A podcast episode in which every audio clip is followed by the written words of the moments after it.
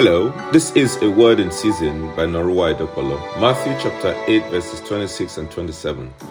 You of little faith, Jesus replied, why are you so afraid? Then he got up, rebuked the winds and the sea, and it was perfectly calm. The men were amazed and asked, what kind of man is this? Even the winds and the sea obey him.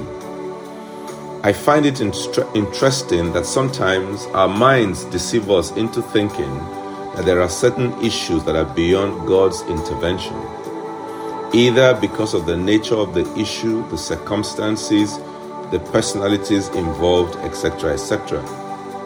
In the verse before us, they were surprised that even the waves and the storm obeyed the voice of Jesus.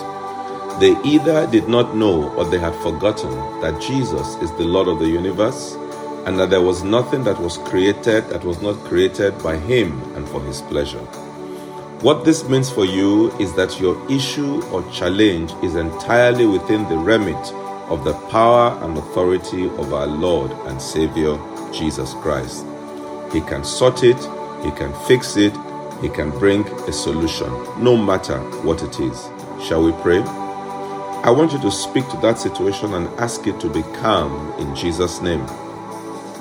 I want you to speak to whatever is causing you anxiety, and say to it, be calm in Jesus' mighty name. Amen. May God bless you. Remember, I'm asking you to do me a big favor this week. Send this message to at least 20 people every morning, and the Lord will bless you as you do so. Amen.